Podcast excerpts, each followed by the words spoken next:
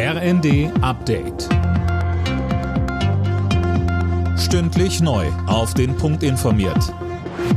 Ich bin Tom Husse. Durch eine Reform des europäischen Strommarkts will EU-Kommissionspräsidentin von der Leyen die Strompreise senken. Die Kommission arbeitet bereits an Sofortmaßnahmen. Unterdessen zeigte sich Bundeskanzler Scholz in Prag offen für eine EU-weite Strompreisbremse, um Bürgerinnen und Bürger zu entlasten. Er kritisierte, dass die Preise, die gegenwärtig zum Beispiel für Strom aufgerufen werden, sich nicht rechtfertigen lassen aus den Produktionskosten, den Herstellungsbedingungen und all dem, was damit zusammenhängt.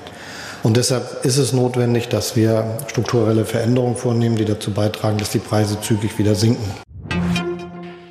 Das 9-Euro-Ticket ist ein voller Erfolg gewesen, so die Bilanz des Verbands der deutschen Verkehrsunternehmen. Viele Menschen seien auf Bus und Bahn umgestiegen. Eine von zehn Fahrten wäre sonst mit dem Auto gemacht worden, so der Verband. Er fordert über eine Fortsetzung nachzudenken. Insgesamt wurden bundesweit rund 52 Millionen der Tickets verkauft. Weitere 10 Millionen sind an Abokunden gegangen. Die NASA hat den geplanten Start ihrer Artemis-Mondmission kurzfristig abgesagt. Grund waren technische Probleme. Mehr von Axel Bäumling.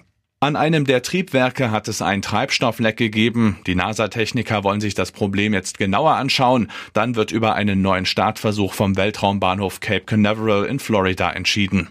Möglich wären der kommende Freitag oder Montag nächster Woche. Der unbemannte Testflug soll künftige Missionen zum Mond mit Astronauten vorbereiten. Das plant die NASA derzeit frühestens für 2025. In Portugal ist ein großes Dinosaurier-Skelett ausgegraben worden, womöglich der größte Fund in Europa überhaupt. Allein eine Rippe ist drei Meter lang. Es handelt sich um einen Brachiosaurier. Die Langhälse gehören zu den größten Tieren, die jemals gelebt haben.